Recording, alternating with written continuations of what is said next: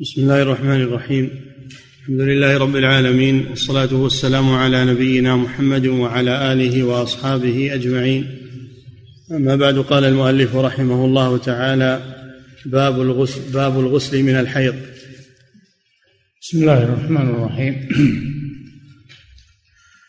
الحمد لله رب العالمين صلى الله وسلم على نبينا محمد وعلى آله وأصحابه من اهتدى بهداه. لما فرغ مؤلف رحمه الله من ذكر الأحاديث الواردة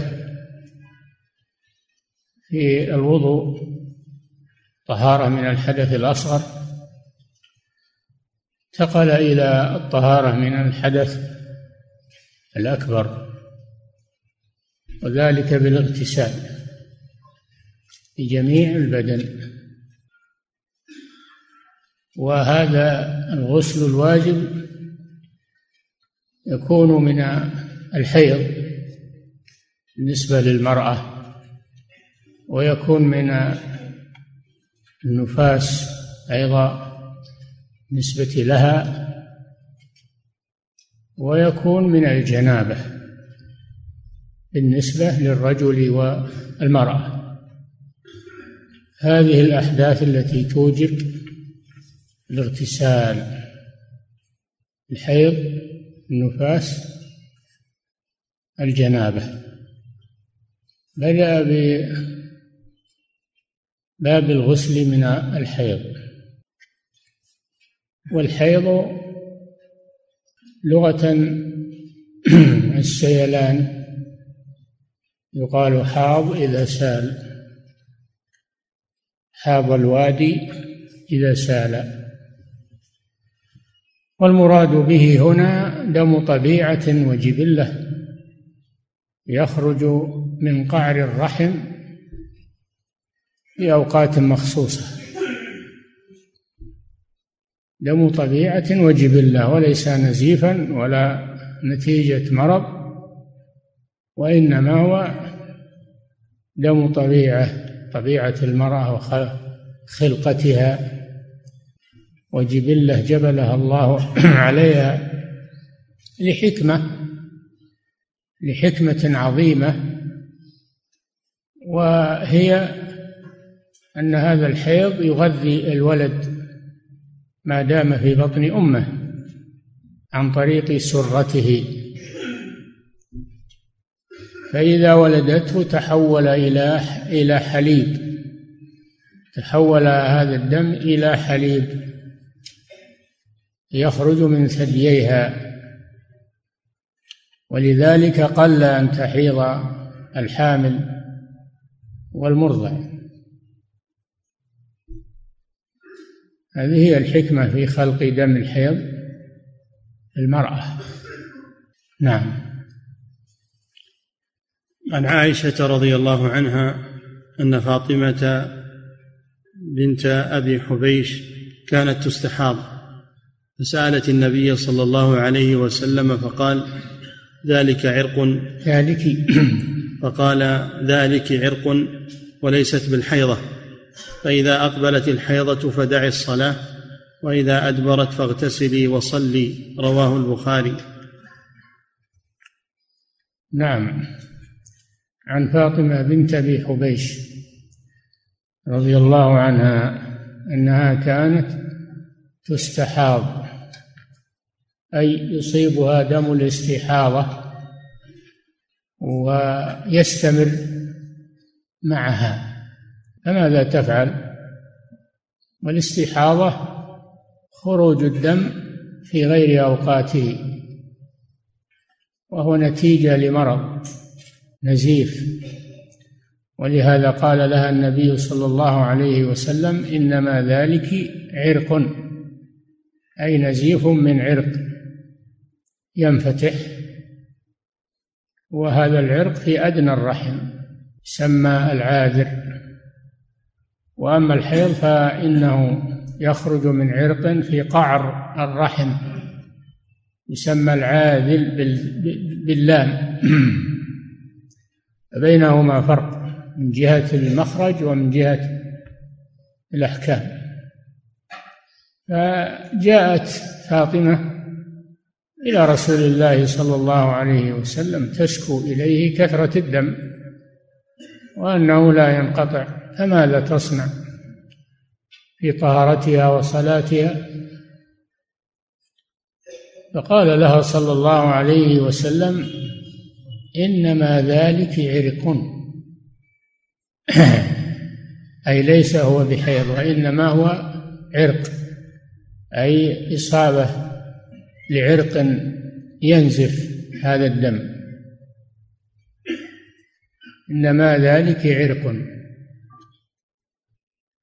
فإذا أقبلت حيضتك فدعي الصلاة.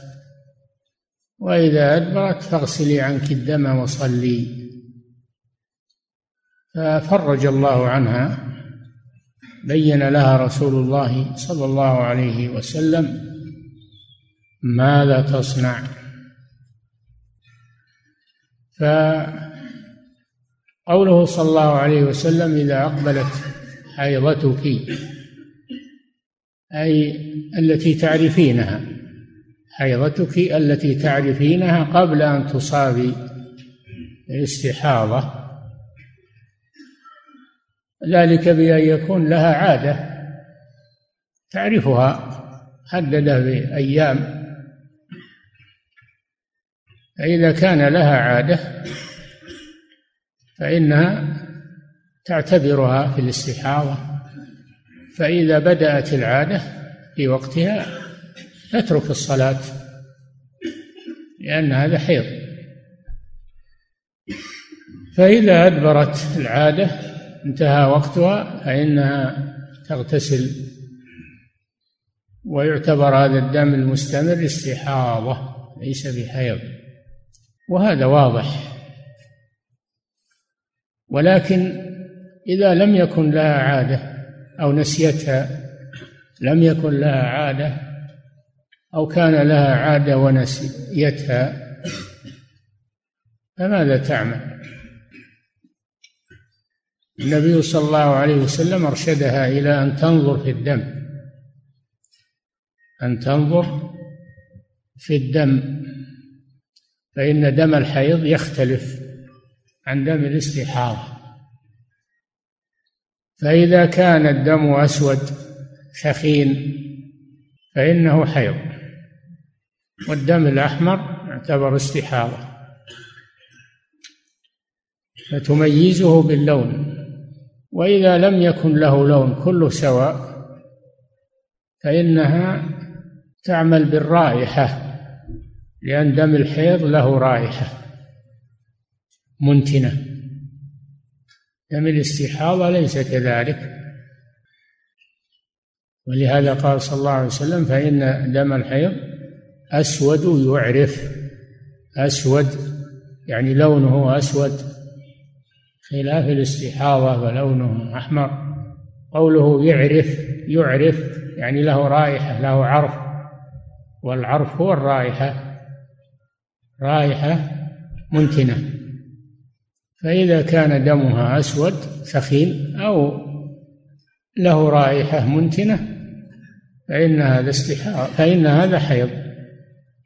وما عداه فهو استحاضة إذا انتهى هذا الدم الأسود أو الدم الذي يعرف فإنها تغتسل للحيض.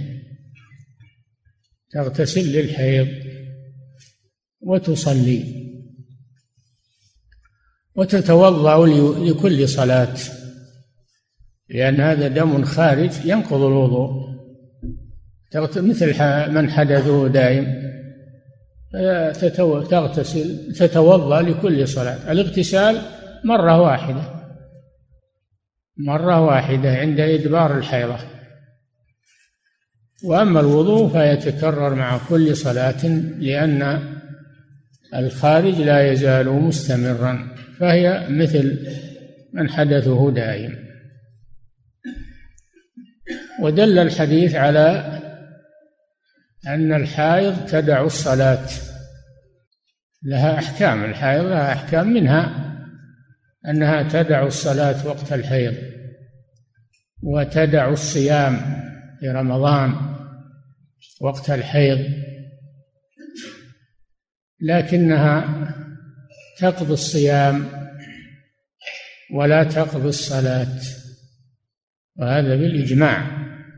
وذلك من رحمة الله لأن دم الحيض يكثر على النساء لو كانت تقضي الصلاة لشق ذلك عليها في حين أن الصيام لا يشق عليها لأنه شهر واحد في السنة لا يشق عليها قضاؤه.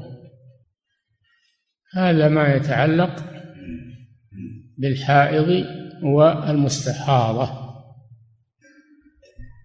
نعم. باب تحريم القراءة على الحائض والجنوب. عرفنا أن الحائض يحرم عليها تحرم عليها الصلاة. ويحرم عليها الصوم وقت الحيض. ويحرم عليها قراءة القرآن. ويحرم عليها الطواف بالبيت. قوله صلى الله عليه وسلم غير أن لا تطوفي بالبيت حتى تطهري. هذه الأمور تحرم على الحائض. نعم. باب تحريم القراءة على الحائض والجنوب. قراءة القرآن. قراءة القرآن سواء من المصحف أو عن ظهر قلب. الحائض لا تقرأ القرآن. هذا واحد. نعم. باب تحريم القراءة على الحائض والجنب. والجنوب أيضا لا يقرأ القرآن ما دام جنبا حتى يغتسل. نعم.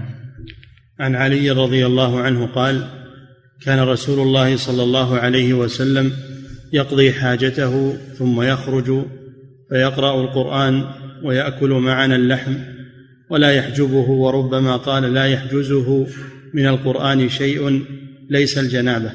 رواه الخمسة. لكن كان النبي نعم لكن لكن لفظ الترمذي مختصر. كان يقرئنا القرآن على كل حال ما لم يكن جنبا قال حديث حسن صحيح. نعم. ما يحرم على الحائض وعلى الجنب قراءة القرآن لأن النبي صلى الله عليه وسلم ما كونه يحرم على الجنب. فلهذا الحديث أن النبي صلى الله عليه وسلم كان يقضي حاجته يقضي حاجته بالخلاء. يقضي حاجته بالغائط والبول لأنه بشر عليه الصلاة والسلام. يأتي عليه ما يأتي على على البشر. يقضي حاجته إذا اعتبره شيء من بول أو غائط ثم يخرج إلى أصحابه من محل قضاء الحاجة ولا يتوضأ. بل يأكل معهم ويشرب معهم صلى الله عليه وسلم. وليس له صلى الله عليه وسلم اختصاص في أنه يعمل له طعام وحده وشراب وحده بل كان كأصحابه كسائر أصحابه يأكل معهم ويشرب معهم عليه الصلاة والسلام. فيأكل ويشرب. فدل على أن الحائض والجنب يأكلان ويشربان من غير اغتسال ومن غير من غير وضوء. أما قراءة القرآن كان صلى الله عليه وسلم لا يحجبه عن القرآن إلا الجنابة. هذا حديث علي. إلا الجنابة. فإذا كان عليه جنابة سواء بجماع أو احتلام فإنه لا يقرأ القرآن حتى يغتسل. حتى يغتسل. فهو لا يقرأ القرآن بنفسه وهي رواية الترمذي ولا يقرئ القرآن ولا يعلم القرآن وهو جنب كذلك المدرس إذا أصابته جنابة وهو يدرس القرآن يمتنع حتى يغتسل. بهذا الحديث نعم. أعد الحديث. وعن علي رضي الله عنه قال كان رسول الله صلى الله عليه وسلم يقضي حاجته ثم يخرج فيقرأ القرآن ويأكل معنا اللحم. لا الحدث الأصغر لا يمنع قراءة القرآن. يقرأ وهو غير متوضئ. لا مانع. الرسول غيره. لا مانع أن من عليه حدث أصغر أنه يقرأ القرآن عن ظهر قلب. ولا يمس المصحف. لما سبق لا يمس القرآن لا يمس المصحف إلا طاهر. أما عن ظهر قلب فيقرأ القرآن. النبي صلى الله عليه وسلم ما كان يقرأ المصحف ولا يقرأ الكتابة أمي عليه الصلاة والسلام لا يقرأ ولا يكتب ولكنه يقرأ بما علمه الله سبحانه وتعالى يحفظ ويقرأ عن حفظ وهو على غير وضوء. أما الجنابة فإنها تحجزه عن تلاوة القرآن حتى يغتسل. وهذا محل الشاهد من من الحديث. نعم. كان رسول الله صلى الله عليه وسلم يقضي حاجته ثم يخرج فيقرأ القرآن ويأكل معنا اللحم. ولا يحجبه وربما قال لا يحجزه من القرآن شيء ليس الجنابة. دل على أن من عليه حدث أصغر يقرأ القرآن من غير مصحف وأنه يأكل ويشرب كسائر الناس. نعم. لكن لفظ الترمذي مختصر كان يقرئنا القرآن على كل حال ما لم يكن جنبا كذلك لا يقرئ القرآن لا يدرس القرآن. عليه جنابه حتى يغتسل. فهو لا يقرأ القرآن بنفسه ولا يقرئه لغيره. نعم. وقال حديث حسن صحيح وعن ابن عمر. هذا اصطلاح الترمذي رحمه الله. يقول حسن صحيح. قالوا يعني حسن من من طريق وصحيح من طريق آخر. لأن هناك فرقا بين الحسن والصحيح. فيكون الحديث صحيحا من طريق ويكون حسنا من طريق آخر. وهذه عبارة خاصة بالترمذي. نعم. وعن ابن عمر رضي الله عنهما عن النبي صلى الله عليه وسلم قال لا يقرأ الجنب ولا الحائض شيئا من القرآن. رواه أبو داود والترمذي وابن ماجه. لا يقرأ الحائض ولا الجنوب سواء رجلا أو امرأة شيئا من القرآن. ما دام عليه الحدث الأكبر حتى يغتسل شيئا من القرآن.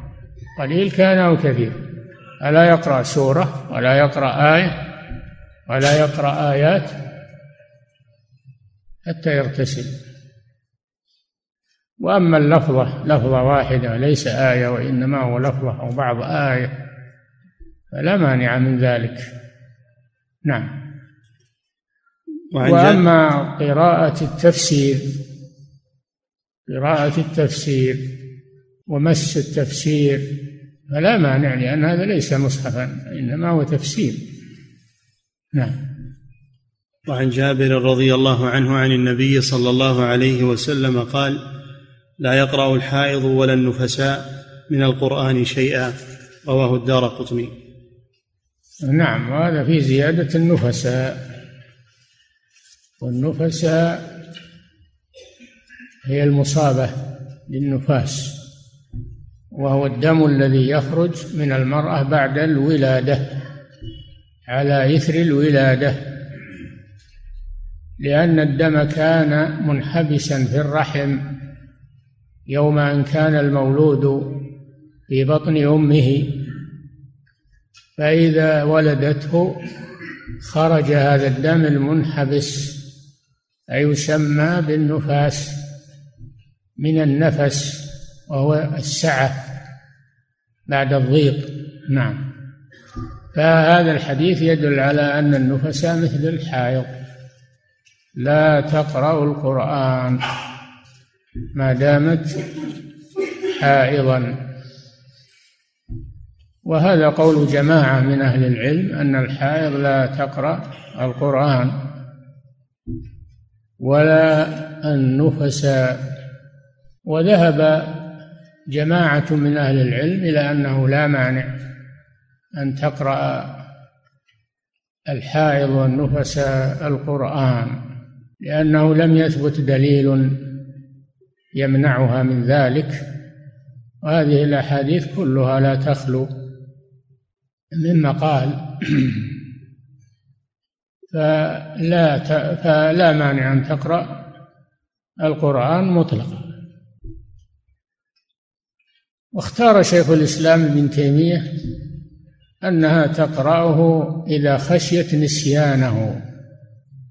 يجوز للحائض والنفس أن تقرأ القرآن إذا كان لها حفظ وتخشى أن تنساه لأن الحيض يطول أو النفاس يطول وربما تنسى فتقرأه لأجل الحفاظ لأجل الحفاظ عليه. وألحق العلماء المعاصرون أو بعضهم ألحقوا بهذا أيضا المدرسة والطالبة التي يحتم عليها عملها أو دراستها قراءة القرآن خصوصا وقت الاختبار وتقرأه للحاجة. تقرأه للحاجة. فهذا قول وسط بين القولين من أجاز مطلقا ومن منع مطلقا في مسألة الحائض والنفس. والشيخ ابن باز رحمه الله مع الذين يجيزون مطلقا. يفتي بأن الحائض لا مانع أن تقرأ القرآن مطلقا. نعم. باب الرخصة في اجتياز الجنوب في المسجد ومنعه من اللبث فيه إلا أن يتوضأ. عرفنا أن الجنوب لا يصلي والجنوب لا يلبث في المسجد لا يجلس فيه. وهو جنب لا قال بعض العلماء مطلقا. الجنب والحائض لا يجلسان في المسجد ولا يمران مع المسجد ولا مرور. فيجتنب الحائض. والجنوب المسجد نهائيا. هذا قول جماعة كثيرة من أهل العلم. وذهب جماعة إلى وسيذكره المصنف رحمه الله إلى أنه يستثنى حالتان. الحالة الأولى أن يمر مع المسجد. الجنوب والحائض يمران مع المسجد. لقوله تعالى يا أيها الذين آمنوا لا تقربوا الصلاة وأنتم سكارى ولا حتى وأنتم سكارى حتى تعلموا ما تقولون ولا جنبا إلا عابري سبيل إلا عابري سبيل. أي مرور مع المسجد لا مانع. فيجوز له أن يمر وكذلك الأحاديث التي ستأتي تجيز المرور وأخذ الحاجة من المسجد. من غير جلوس للحائض والجنب. هذه حالة. الحالة الثانية إذا توضأ إذا توضأ الجنب جاز له أن يجلس في المسجد لأن الوضوء يخفف الحدث. فيستثنى حالتان في حالة الحائض والجنب تعاملهما مع المسجد. قيل لا يقربانه مطلقا لا جلوسا ولا مرورا. وقيل يستثنى من ذلك حالتان. الحالة الأولى إذا كان مرورا ولا يجلس يأخذ حاجة أو أو كونه طريق مختصر. كونه طريق مختصر. والحالة الثانية إذا توضأ الجنب أما الحائض لا ولو توضأت ما تجلس في المسجد. ولو توضأت ما تجلس في المسجد. نعم. باب الرخصة في اجتياز الجنوب في المسجد ومنعه من اللبث فيه إلا أن يتوضأ. نعم. عن الرخصة الرخصة في اللغة السهولة من الرخص. في الأصل الرخص هو الشيء اللين. الرخص هو الشيء اللين والمكان اللين يسمى رخص. والمراد به عند الوصوليين السهولة السهولة في التشريع.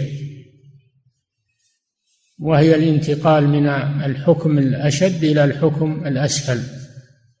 مثل الرخصة في قصر الصلاة في السفر مثل الرخصة في الإفطار. في نهار رمضان المسافر والمريض. هذه رخصة. وعرفوها بأن الرخصة استباحة المحظور مع قيام سبب الحظر لمعارض راجح. ومنه أيضا أكل الميتة للمضطر. هذه رخصة. رخص الله بها للمضطر من أجل بقاء حياته. فهي الانتقال من الحكم الأشد إلى الحكم الأسهل. وهذا إنما هو فيما شرع الله. ما هو إنسان على هواه يرخص لنفسه ويسهل لنفسه لا. هذا زندقة. المراد بالرخص التي رخص الله بها لعباده والله يحب أن تؤتى رخصه كما يكره أن تؤتى معصيته والله يحب أن تؤتى رخصه عند الحاجة إليها ولا يشدد الإنسان ويشق على نفسه. والله قد وسع عليه ورخص له. ففعل الرخصة مستحب. والأخذ بالعزيمة جائز. يجوز للمسافر يتم الصلاة. هذه عزيمة. يجوز له أيضا أن يصوم في رمضان وهو مسافر. هذه عزيمة يقال لها عزيمة هذا على الأصل. لكن الأخذ بالرخصة عند الحاجة إليها أفضل من الأخذ بالعزيمة. نعم. باب الرخصة في اجتياز الجنوب في المسجد ومن اجتياز الجنوب في المسجد يعني مرورة اجتيازه يعني مرورة في المسجد. نعم. ومنعه من اللبث فيه إلا أن يتوضأ. ومنع من اللبث في المسجد والجلوس والنوم فيه إلا إذا توضأ لأن الوضوء يخفف الحدث. نعم. عن عائشة رضي الله عنها قالت قال لي رسول الله صلى الله عليه قال لي رسول الله صلى الله عليه وسلم ناوليني الخمرة من المسجد. فقلت إني حائض. فقال إن حيضتك ليست في يدك. رواه الجماعة إلا البخاري. نعم. هذا الحديث فيه أن النبي صلى الله عليه وسلم قال لعائشة ناوليني الخمرة من المسجد. الخمرة في المسجد وأمرها أن تأتي بها إليه وهو خارج المسجد. والخمرة هي السجادة التي يصلي عليها. الخمرة هي السجادة التي يصلي عليها عليه الصلاة والسلام. فأمر عائشة أن تأتي بها إليه من المسجد. فقالت يا رسول الله إني حائض. هذا دليل على أنهم كانوا يعرفون أن الحائض لا لا تقرب المسجد. فقال لها صلى الله عليه وسلم إن حيضتك ليست بيدك. اليد ما فيها حيض الحيض في الفرج المحيض. المحيض. وأما بقية الأعضاء ليس فيها حيض. فلذلك يجوز للزوج أن يباشر زوجته الحائض أن يباشرها ويستمتع بها ما عدا الجماع في الفرج. هذا هو الذي لا يجوز وما عدا ذلك يستمتع بزوجته. وهل يستمتع بجسمها كله ما عدا الفرجين؟ أو يستمتع بما فوق الإزار بما فوق الإزار. كان النبي صلى الله عليه وسلم يأمر عائشة وهي حائض فتتزر فيباشرها عليه الصلاة والسلام. على كل حال الزوج يستمتع بزوجته في كل جسمها ما عدا الفرجان أو ما عدا ما بين السرة والركبة وهذا أحوط. وهذا الذي كان النبي صلى الله عليه وسلم يفعله مع عائشة. وقال صلى الله عليه وسلم اصنعوا كل شيء إلا الجماع. يعني قال للزوج اصنع كل شيء مع زوجتك إلا الجماع بالفرج نعم. فقوله صلى الله عليه وسلم ناوليني الخمرة من المسجد وهي حائض. معناه أنه يجوز للحائض أن تدخل المسجد وأن تأخذ منه الحاجة وتخرج ولا تجلس ولا تجلس فيه. نعم. وعن عائشة رضي الله عنها قالت قال لي رسول الله صلى الله عليه وسلم ناوليني الخمرة من المسجد. فقلت إني حائض. فقال إن حيضتك ليست في يدك. رواه الجماعة إلا البخاري. وعن ميمونة نعم. فالجماعة المراد بهم السبعة أصحاب السنن والمسند للإمام أحمد والصحيحان. لكن استثنى البخاري إذا صاروا الستة نعم. والحديث واضح في أن الحائض تدخل المسجد إما لتمر معه لأنه طريق مختصر وإما لتأخذ حاجة منه وتخرج ودل على أنها لا تجلس في المسجد وهي حائض. نعم. وعن ميمونة رضي الله عنها قالت كان رسول الله صلى الله عليه وسلم يدخل على إحدانا وهي حائض فيضع رأسه في حجرها فيقرأ القرآن وهي حائض ثم تقوم إحدانا بخمرته فتضعها في المسجد وهي حائض. رواه أحمد والنسائي. نعم هذا الحديث يدل على ما ذكرنا أن بدن الحائض لا يمنع منه أن يمس يمسه زوجها ينام في حضن في في حجرها آه، كل هذا ويستمتع كما سبق بها. فكان صلى الله عليه وسلم يدخل على نسائه. وإحداهن حائض فيضع رأسه الشريف في حجرها. فدل على أنه لا بأس أن الإنسان يمس بدن الحائض وينام على رجلها أو في حجرها. لا مانع من ذلك. هذا فعله الرسول صلى الله عليه وسلم مع زوجه الحائض.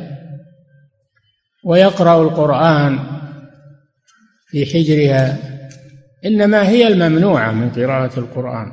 أما أن يقرأ غيرها ممن هو في حجرها رأسه في حجرها فلا مانع من ذلك. لا مانع من ذلك. كان يضع رأسه في حجرها ويقرأ القرآن. والمسألة الثانية كانت إحدى نساء الرسول صلى الله عليه وسلم تذهب بالخمرة وهي عرفنا أنها السجادة تذهب بها وتضعها للرسول صلى الله عليه وسلم في المسجد ليصلي عليها.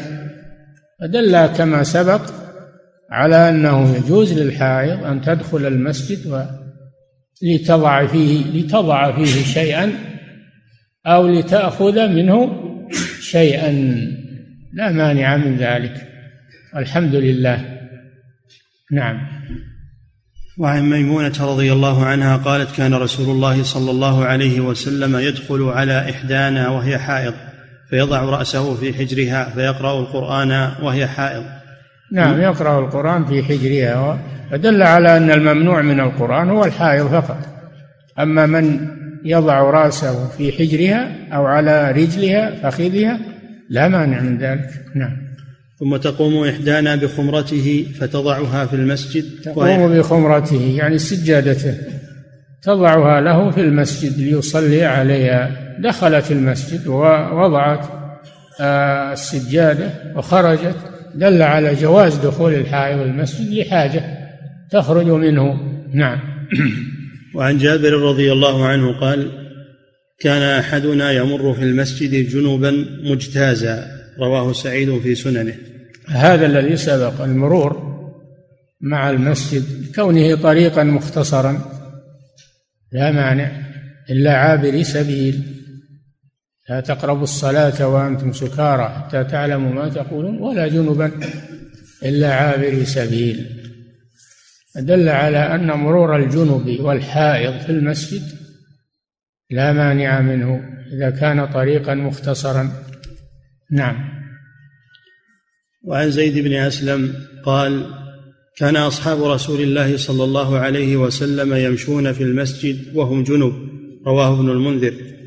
نعم. كذلك كان أصحاب رسول الله صلى الله عليه وسلم يمشون في المسجد وهم جنب.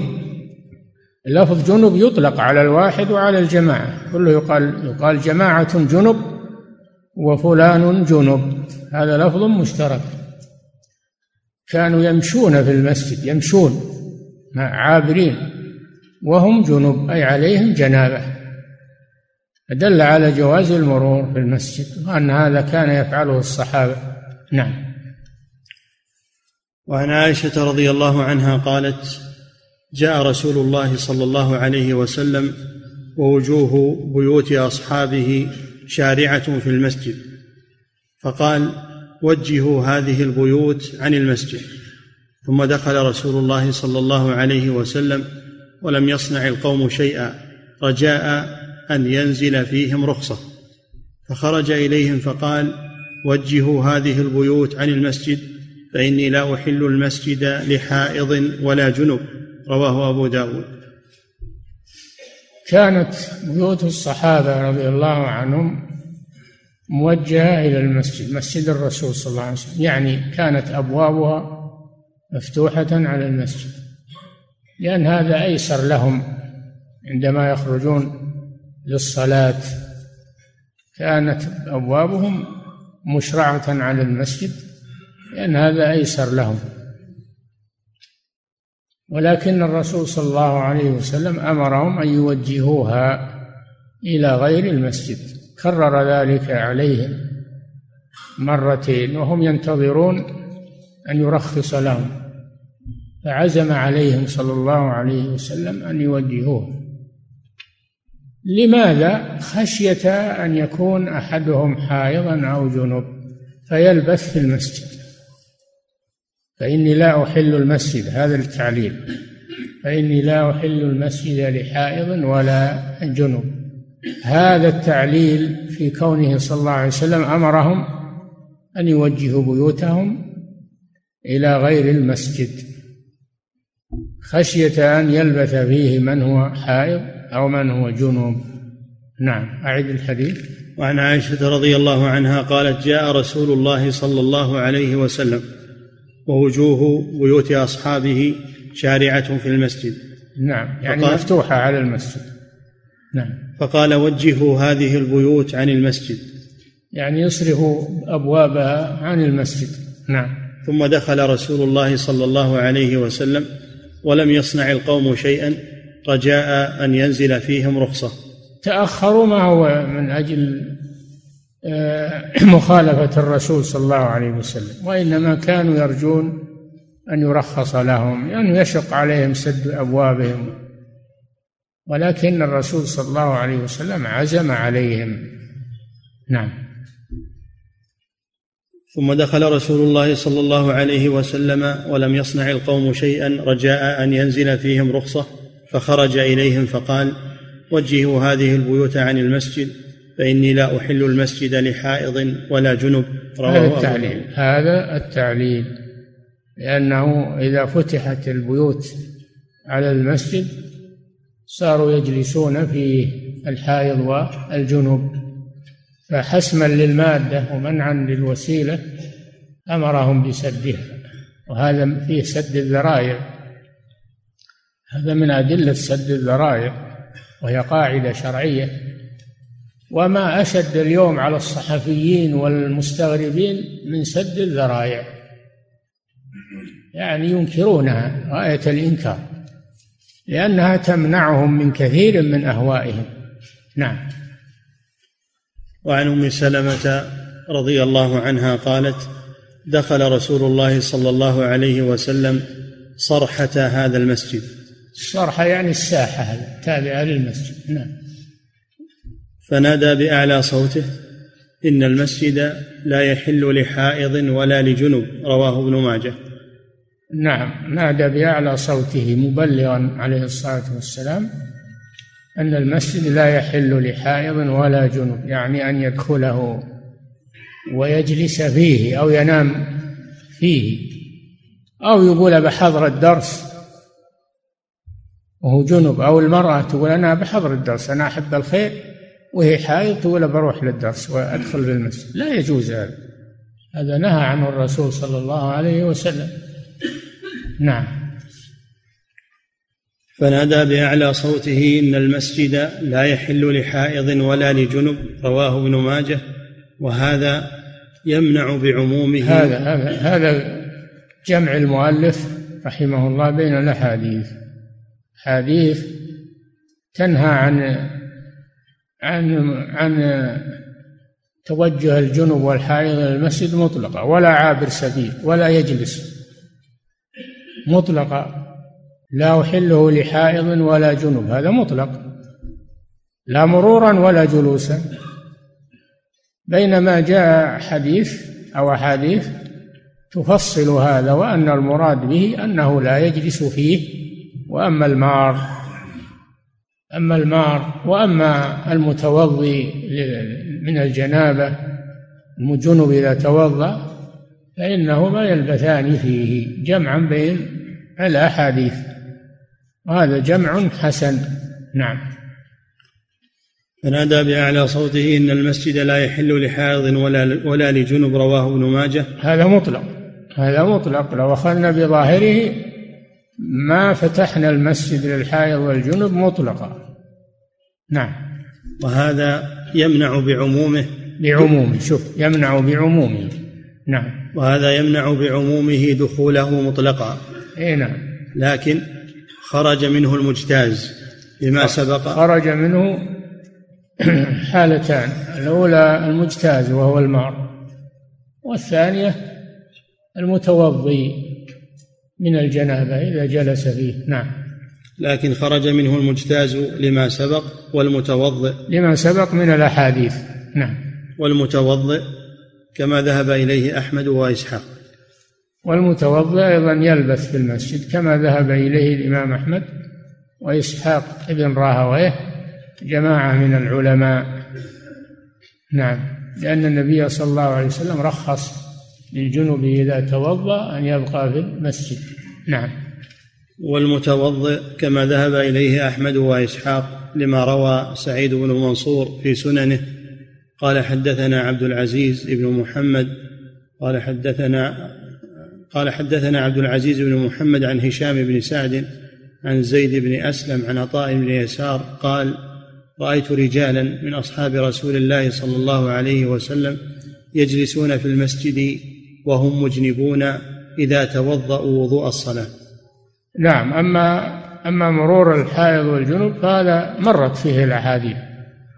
وأما الجلوس فيه لمن توضأ من الجنابة أو الجنوب إذا توضأ فهذا في حديث سعيد بن منصور أن صحابة رسول الله صلى الله عليه وسلم كانوا يجلسون في المسجد إذا توضأوا وهم جنوب.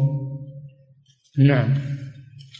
وروى حنبل بن وروى حنبل ابن إسحاق. حنبل بن إسحاق ابن أخي الإمام أحمد وهو من تلاميذ الإمام أحمد رحمهم الله ومن رواة المذهب. نعم. وروى حنبل ابن إسحاق صاحب أحمد قال صاحب أحمد وابن أخيه. نعم.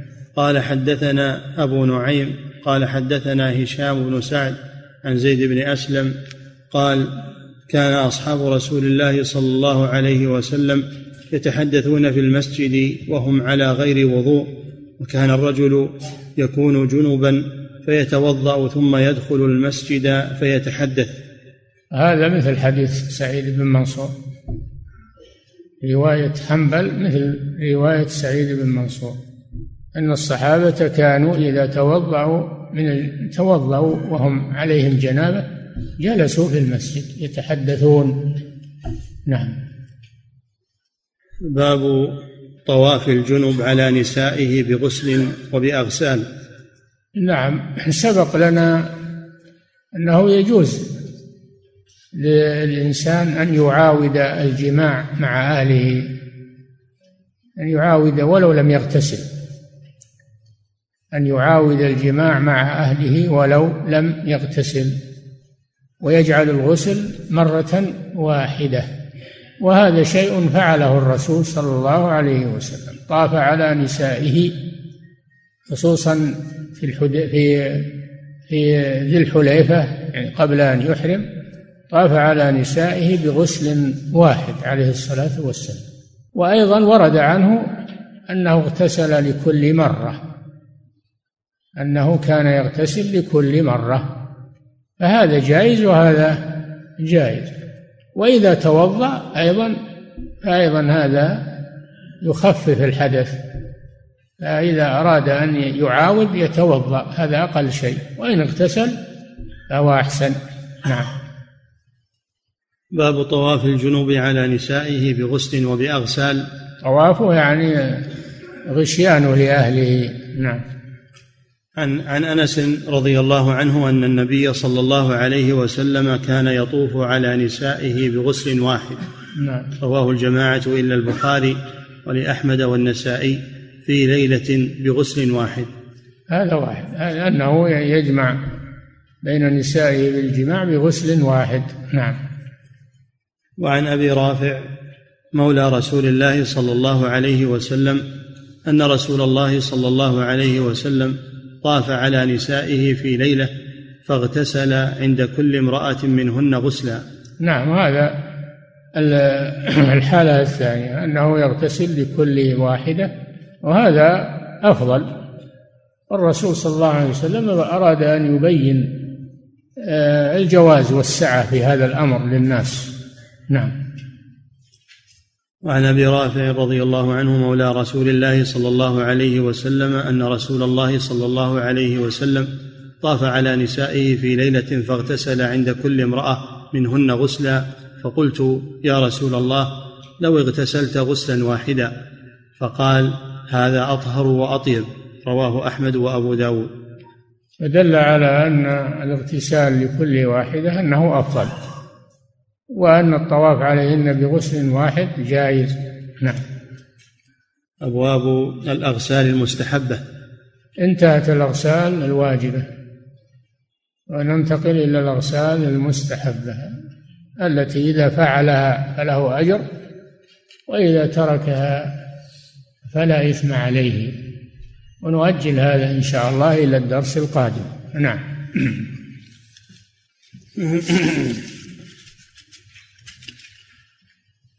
هذا يقول فضيلة الشيخ وفقكم الله ما قولكم حفظكم الله في بعض من ياتون لطلب العلم في هذا المسجد أو غيره ثم يوقفون سياراتهم في وسط الطريق ويؤذون المارة وبقية الجيران ولا يبالون بغيرهم؟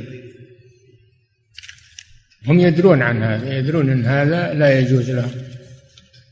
يدرون إن الاذى لا يجوز. خصوصا لجيران المسجد فأوقفوا السيارات في مكان واسع. والحمد لله لكم أرجل وأنتم على أجر إذا مشيتم. فأوقفوها في مكان واسع وأتوا إلى المسجد تمشون. نعم. وهذا أصح لكم وأحسن أيضا. أولا ما في هذا لأحد وثانيا هو أصح لكم وأحسن لكم. نعم. يقول فضيلة أظنكم لو جيتم من بيوتكم تمشون ما ضركم هذا. عندكم شباب ما شاء الله وأقوياء. نعم. يقول فضيلة الشيخ وفقكم الله بعض الأخوات اللاتي يحضرن إلى هذا المسجد لحضور الدرس يدخلن مع باب مصلى النساء ثم يجلسن في الفرجة التي قبل المصلى بجوار دورة المياه وهن حيض. فهل يجوز لهن ذلك؟ لا كل ما حاش عليه جدار المسجد فله حكم المسجد. كل ما حاش عليه جدار المسجد فإن له حكم المسجد. نعم. يقول فضيلة الشيخ وفقكم الله يقول ما حكم سماع القرآن بالنسبة للحائض والجنوب لا بأس بذلك. أما سمعتم الحديث كان يدخل على نسائه وإحداهن حائض فيضع رأسه في حجرها ويقرأ القرآن. يعني تسدد إذانها هي ما تسمع. نعم. يقول فضيلة الشيخ وفقكم الله الحائض والنفساء. على قول من يقول إنها تقرأ القرآن مطلقا فهل هو عن ظهر غيب أم من المصحف؟ لا عن ظهر قلب. عن ظهر قلب. أما مس المصحف هذا حتى لو ما قرأت لا يجوز لها مس المصحف مباشرة لو ما قرأت فيه. نعم. يقول فضيلة الشيخ وفقكم مسألة مس المصحف هذه مسألة مستقلة عن القراءة. نعم. يقول فضيلة الشيخ وفقكم الله. يقول بعض الأمهات يخجلن من تعليم بناتهن اللاتي شارفن على البلوغ مسائل الحيض فهل من طرق ينصح بها فضيلتكم ترفع عنهن الحرج في ذلك؟ اليوم حكم مدارس البنات صار مثل الأولاد يدرسن كل شيء يدرسن الحيض ويدرسن كل شيء. ما بحاجة إلى تعليم أمهاتهم. نعم لأنهن يدرسن هذا في دروسهم في المدارس. ولو قدر أن بنتا لم تذهب إلى المدرسة فيجب على أمها أن تعلمها ولا تستحي من ذلك. أن تعلمها ما يلزمها أنه صلى الله عليه وسلم قال مروا أولادكم بالصلاة لسبع. من لازم هذا أنها تأمرها بالوضوء والاغتسال و... نعم. إذا أصابها جنابة أو احتلام. نعم. وهذه فضيلة الشيخ وفقكم الله امرأة تسأل فتقول هل تنصحوننا عندما يشكل علينا شيء أن نبحث في الانترنت وخاصة في المسائل الحساسة كمسائل الحيض ومثلها ولا نرجع إلى العلماء لأن في هذا إحراج لنا. لا هذا لا لا يكفي. قال الله تعالى فاسألوا اسألوا أهل الذكر إن كنتم لا تعلمون. القراءة في الكتب أو النظر في في الفضائيات أو المحطات ما يكفي هذا. لأن لأنك قد تصادف إنسان ما هو من أهل العلم أو من أهل العلم المتساهلين فيخطئك ويضللك. أو أنك أنت ما تفهم الكلام تأخذ تحسبك فهمه وأنت على طريق والمتكلم على طريق آخر. فلازم من سؤال أهل العلم ليزول الإشكال نهائيا. ولا في حياء السؤال في أمور الدين ما في حياء هذا ما هو بحياء هذا خجل هذا مذموم. هذا مذموم هذا خجل. نعم. يقول فضيلة الشيخ وفقكم الله امرأة تشتكي من تقطع الحيض عندها. ها؟ امرأة تشتكي من تقطع الحيض عندها وهو أن الحيض يأتيها ثم تطهر فتغتسل وبعد الطهر بساعات يرجع لها الحيض مرة أخرى. سؤالها هل هذا حيض أم استحاضة؟ وما الواجب تجاه لا تستعجل الحيض يتقطع نعم لا تستعجل. ما دامت أنه يتكرر عليها في اليوم في اليوم الواحد ينقطع ويعود ينقطع ويعود ما يزال حيضة هذا الذي بين بين الفترتين هذا ما هو بطهر هذا فترة حيض أيضا. فلا تستعجل بالاغتسال حتى ينقطع الحيض. وترى الطهر النقاء الكامل. لا تعجلن. تقول عائشة للصحابيات رضي الله عنهن لا تعجلن حتى ترين القصة البيضاء. لا تعجل المرأة. نعم. أما لو قدر أنه يأتيها اليوم ثم ينقطع ويأتيها من بكرة أو بعد بكرة فهذا تصلي تغتسل وتصلي في وقت الانقطاع وإذا عاد تجلس يصير حيض ملفق. هذا يسمونها الحيض الملفق. نعم. ولا شك الله جل وعلا قال ويسألونك عن المحيض قل هو آذى. هذا في كل نواحيه حتى في تقطعه وفي مشقته. نعم.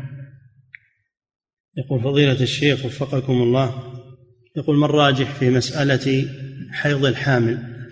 وما الجواب؟ راجح أنها لا تحيض وهي حامل. لا تحيض. فما تراه فهو نزيف. نعم. يقول حفظك الله ما الجواب عن دليل من منع ذلك كحديث سبي أو طاس نهى أن توطأ الحامل حتى تضع ولا حائل حتى تستبرأ بحيضة. هي الحائض اللي ما هي بحامل. قسمهن إلى قسمين حامل وهذه لا توطى حتى تضع. وغير حامل هذه لا توطى حتى تحيض حيضة حتى يعلم أن رحمها بريء. نعم.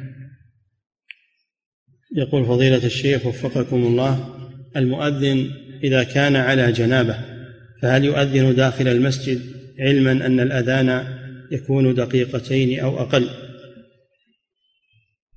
ما دام أنه لا يجلس إنما يؤذن وهو واقف ويطلع الأمر في هذا سهل. نعم. يقول فضيلة الشيخ وفقكم الله هل التفاسير الموجودة اليوم والتي فيها القرآن كاملا وكل صفحة من القرآن بجانبها تفسير للآيات كتفسير الشيخ السعدي وتفسير مجمع الملك فهد. هل هذه يمسها الجنوب والحائض؟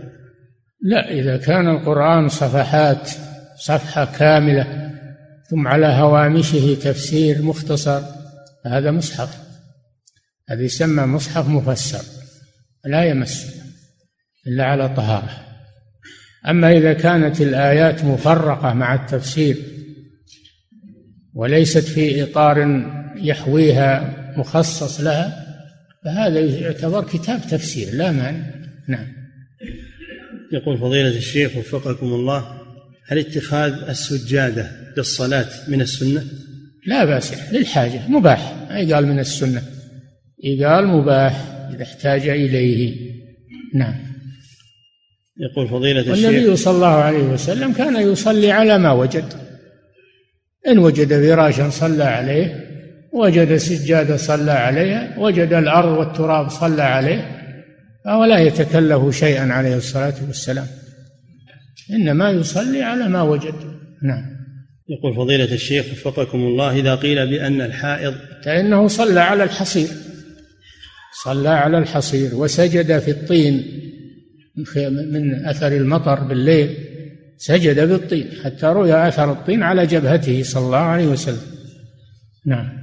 يقول فضيلة الشيخ وفقكم الله إذا قيل بأن الحائض لها أن تقرأ أن تقرأ القرآن لحاجة إذا خشيت نسيانه أو كان هناك امتحان فهل تمسه مباشرة أو تضع حائلا؟ لا تمسه بقلم أو بمسطرة. نعم ما تمسه مباشرة أو من وراء حائل تضع شراب على يديها ترى تضع على يديها قفازات. المهم بحائل. نعم. إما بحائل وإما بآلة. نعم. يقول فضيلة الشيخ وفقكم الله هل التيمم يبيح لي قراءة القرآن وأنا جنوب إذا كان ما عندك ماء. إذا كان ما عندك ماء فالتيمم يقوم مقام الماء للصلاة أشد من قراءة القرآن. فإذا لم يكن عندك ماء أو أنك مريض ولا تقدر على استعمال الماء أو الماء قليل وتخاف ما يكفي حاجتك فتيمم وافعل العبادات كلها من صلاة وقراءة وغير ذلك. نعم. يقول فضيلة الشيخ وفقكم الله هل يجوز جعل المسجد طريقا مختصرا فيعتاد ذلك كما في المسجد الحرام فيختصر المسافة يدخل من باب ويخرج من المقابل له. ما في مانع. المسجد الحرام وغيره يمر يمر. المسجد الحرام أكثر حاجة لأنه طويل وواسع. نعم. يقول فضيلة الشيخ وفقكم الله هل تبطل صلاة السكران مطلقا؟ أو أن هناك فرق لا تعلموا ما تقولون إذا كان ما يدري وش يقول تبطل صلاته. أما إذا كان يدري وش يقول فلا تبطل صلاته لكنه يأثم على السكر نعم ويقام عليه الحد وهو يصلي. إذا سلم نجيبه نجلده نعم. يقول فضيلة الشيخ وفقكم الله من أراد النوم ها؟ من أراد النوم وهو على جنابة نعم. ولم يغتسل. فهل يقرأ آية الكرسي والإخلاص والمعوذتين لورده؟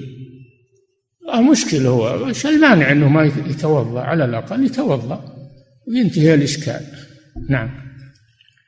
يقول فضيلة الشيخ وفقكم الله. إن كان ما عنده ماء أو ما يقدر يستعمل الماء كما ذكرنا يتيمم ويقرأ. نعم. يقول فضيلة الشيخ وفقكم الله. يقول سمعنا من بعض أهل العلم أن مذهب أهل الظاهر هو جواز لبث الحائض في المسجد وأن دليلهم أن النبي صلى الله عليه وسلم أمر أن يبنى خباء في المسجد لامرأة لامرأة كانت محتاجة. فما الجواب عن ذلك؟ وفقكم الله. هذه مستحاضة ما هي بحائض. اللي كانت تعتكف تضع طست على تحتها هذه مستحاضة وليست حائضا. نعم. يقول فضيلة الشيخ وفقكم الله هذه امرأة تسأل فتقول أرجو من فضيلتكم أن تبينوا لنا إذا طهرت المرأة من الحيض في الوقت الذي لم يخرج ماذا يكون عليها من أداء الصلاة وماذا لا يكون عليها من القضاء؟ ذلك في إذا طهرت في آخر وقت الصلاة الثانية التي تجمع إليها مثل طهرت في آخر وقت العصر قبل غروب الشمس فإنها تغتسل وتصلي الظهر والعصر لأن وقت الصلاتين صار واحدا عند الضرورة.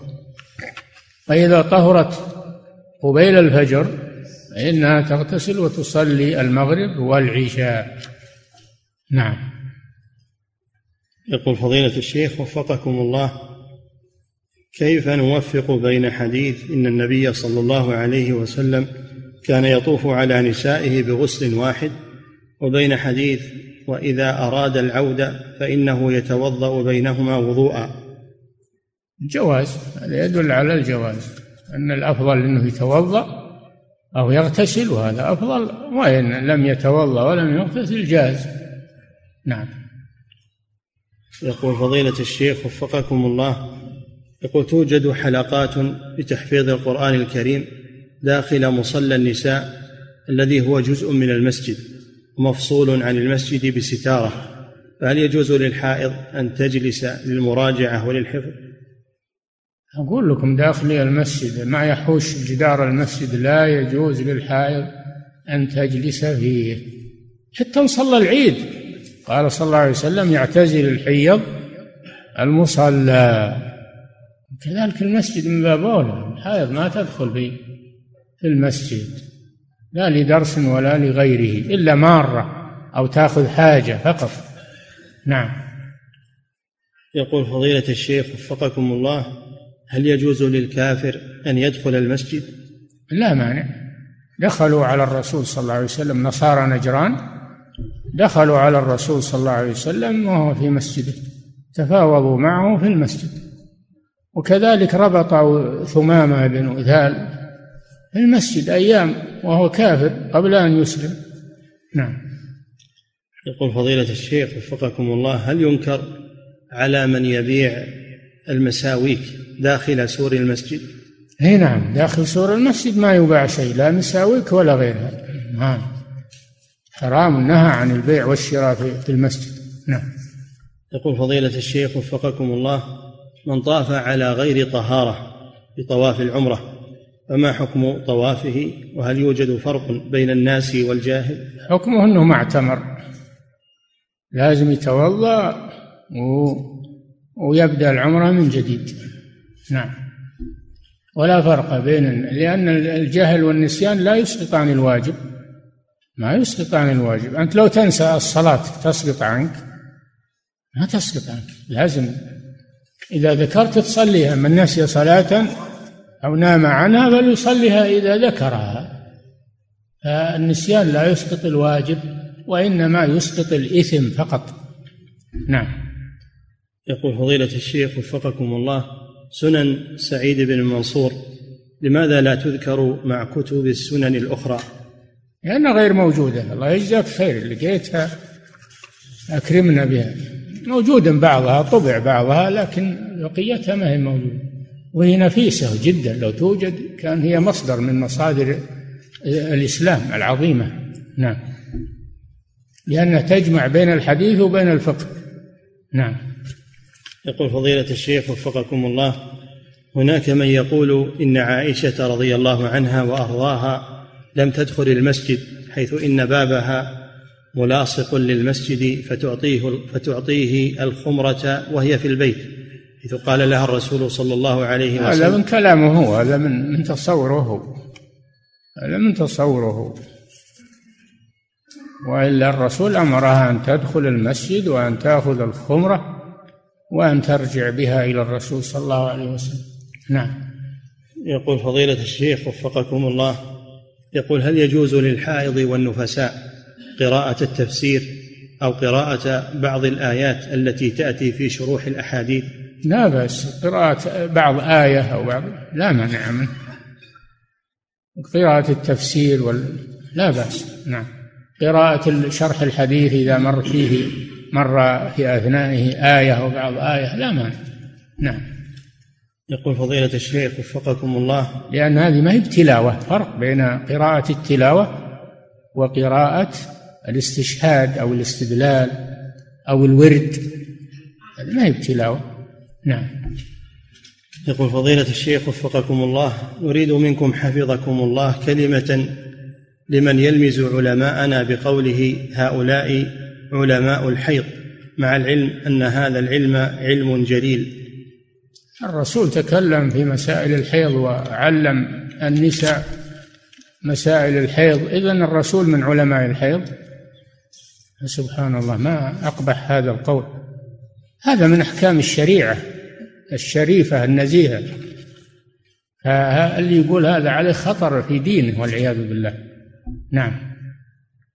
يقول فضيلة الشيخ وفقكم الله اختلف شخصان في مسألة ثم اتفقا على أن من ثبت أنه هو الأصح فإنه يذبح تيسا للآخر.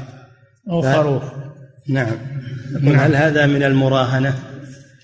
إي نعم لا يجوز هذا إلا إن كانت مسألة علم مسألة فقه أو حديث أو شيء من العلم فهذا أجازه ابن القيم لأن فيه تشجيعا على طلب العلم وهو من الجهاد في سبيل الله.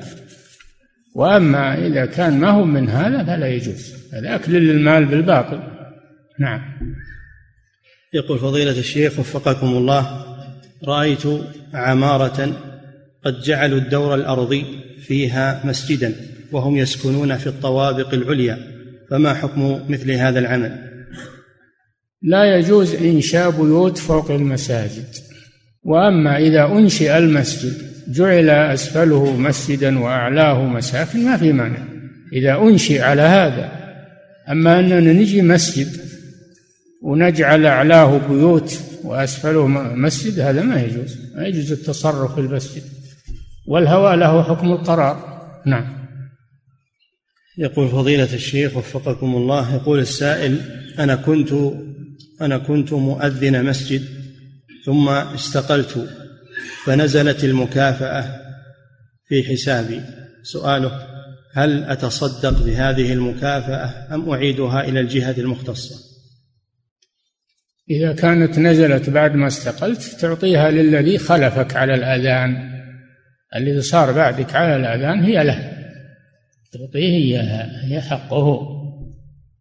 أما إذا كان ما جاء خلف مؤذن بعدك فإنك تردها على وزارة الشؤون الإسلامية. والأوقاف تردها عليهم لأنها صرفت بغير استحقاق. تردها على الجهة. نعم. يقول فضيلة الشيخ وفقكم الله ورد أن النبي صلى الله عليه وسلم كان طويل الفكر متواصل الأحزان. يقول ورد أن النبي صلى الله عليه وسلم كان طويل الفكر متواصل الأحزان. يعني طويل التفكر ها؟ هذا. يعني نعم من خشية الله عز وجل. إذا كان هذا من خشية الله والخوف منه هو طيب. أما إن كان هذا من اليأس و الخوف الزايد هذا لا يجوز هذا من الشيطان. نعم. يقول وهل المسلم يفعل ذلك تأسيا بالنبي صلى الله عليه وسلم؟ نعم المسلم يخاف ويتذكر ويبكي ويخشع هذا شيء طيب نعم. يقول فضيلة الشيخ وفقكم الله يقول السائل علم الإدارة الذي يدرس في الجامعات والذي قام بوضعه البشر. هل هو مخلوق من مخلوقات الله أم أن الإنسان هو الذي أوجده؟ الإنسان هو الذي أوجده وهو داخل في خلق الله. الله خلقكم وما تعملون. الله خلقكم وما تعملون. عمل الإنسان مخلوق مخلوق لله عز وجل وهو من عمل الإنسان يجتمع فيه هذا وهذا. نعم. يقول فضيلة الشيخ وفقكم الله جاء في الأثر لو أنكم لا تذنبون لاستبدلكم الله بقوم يذنبون فيستغفرون فيغفر لهم.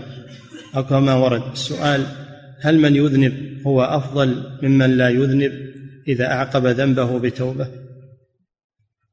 التائب من الذنب كمن لا ذنب له. التائب من الذنب كمن لا ذنب له. يتساوون في هذا. نعم. يقول فضيلة الشيخ وفقكم الله ما الفرق بين شهيد المعركة وبقية الشهداء كالغريق والمهدوم والمبطون وغيرهم؟ هل يصح القول بأن حوادث السيارات مما يدخل في المهدوم فيعتبرون شهداء؟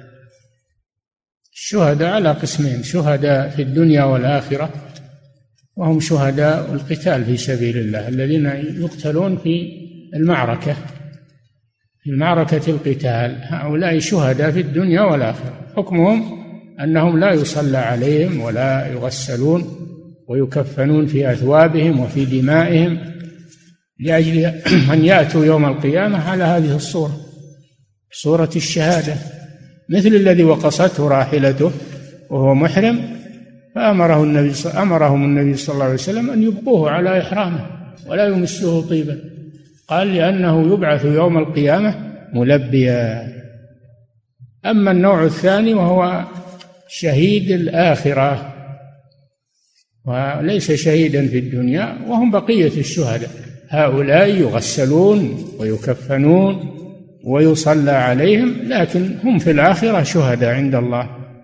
ومن ذهب في حادث مفاجئ كالحريق والغرق وحوادث السيارات فهم شهداء عند الله.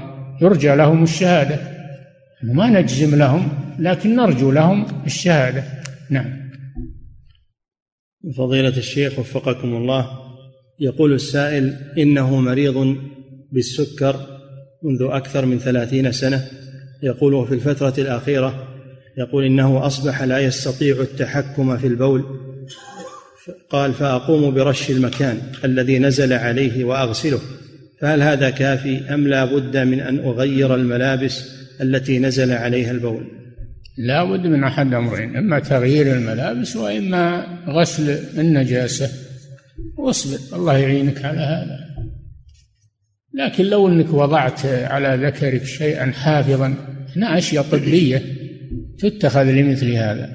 تجعلها على الذكر وتمنع تسرب البول. وبهذا تسلم من انتشار النجاسة عليك أو على ثيابك. نعم. أو تذهب للطبيب أو حتى للصيدلية تجد عندهم شيئا من هذا. نعم. فضيلة الشيخ وفقكم الله هذه امرأة تقول إنها كانت تجهل إن المناكير التي توضع على الأظافر أنها تمنع من وصول الماء للبشرة وتتوضأ والمناكير على أصابعها أو على أظافرها. مدة طويلة ولا تزيلها فما الحكم فيها؟ إذا كانت المدة طويلة ويشق عليها إعادة الصلوات فهي تزيلها في الحال وتحافظ على إزالتها في المستقبل. الله يتوب علينا وعليها. نعم. أما إذا كانت الأوقات قليلة وبإمكانها إعادتها فإنها تعيدها نعم. فضيلة الشيخ وفقكم الله يقول السائل يقول يشكل علينا أو يشكل على كثير من الشباب في هذا الزمان مسألة تبديع بعض الأشخاص حيث انقسم الناس والشباب إلى قسمين قسم يأخذ بتبديع العالم إذا صدق فيلزم غيره لأن ذلك من باب قبول خبر الثقة وقسم يقول إن مسألة التبديع من المسائل الاجتهادية فعلى هذا ينظر من له قدرة في ذلك ويأخذ حينئذ بما تبين له اجتهاده. قد أشكل علينا هذا الأمر حفظكم الله فما نصيحتكم لنا. ما كلفكم الله بتبديع الناس والحكم عليهم بمبتدعة ما كلفكم الله بها اطلبوا العلم الآن. إذا طلبتم العلم عرفتم البدعة والمبتدع. أما أنكم تطلقون ألسنتكم على كل من خالف أو كل من آه، فعل شيئا تنتقدونه فيه تقولون هذا مبتدع. هذا يرجع عليكم إثم. يرجع إثم هذا عليكم. الواجب أن الإنسان يكف لسانه عن هذه الأمور وأن يطلب العلم يشتغل بطلب العلم.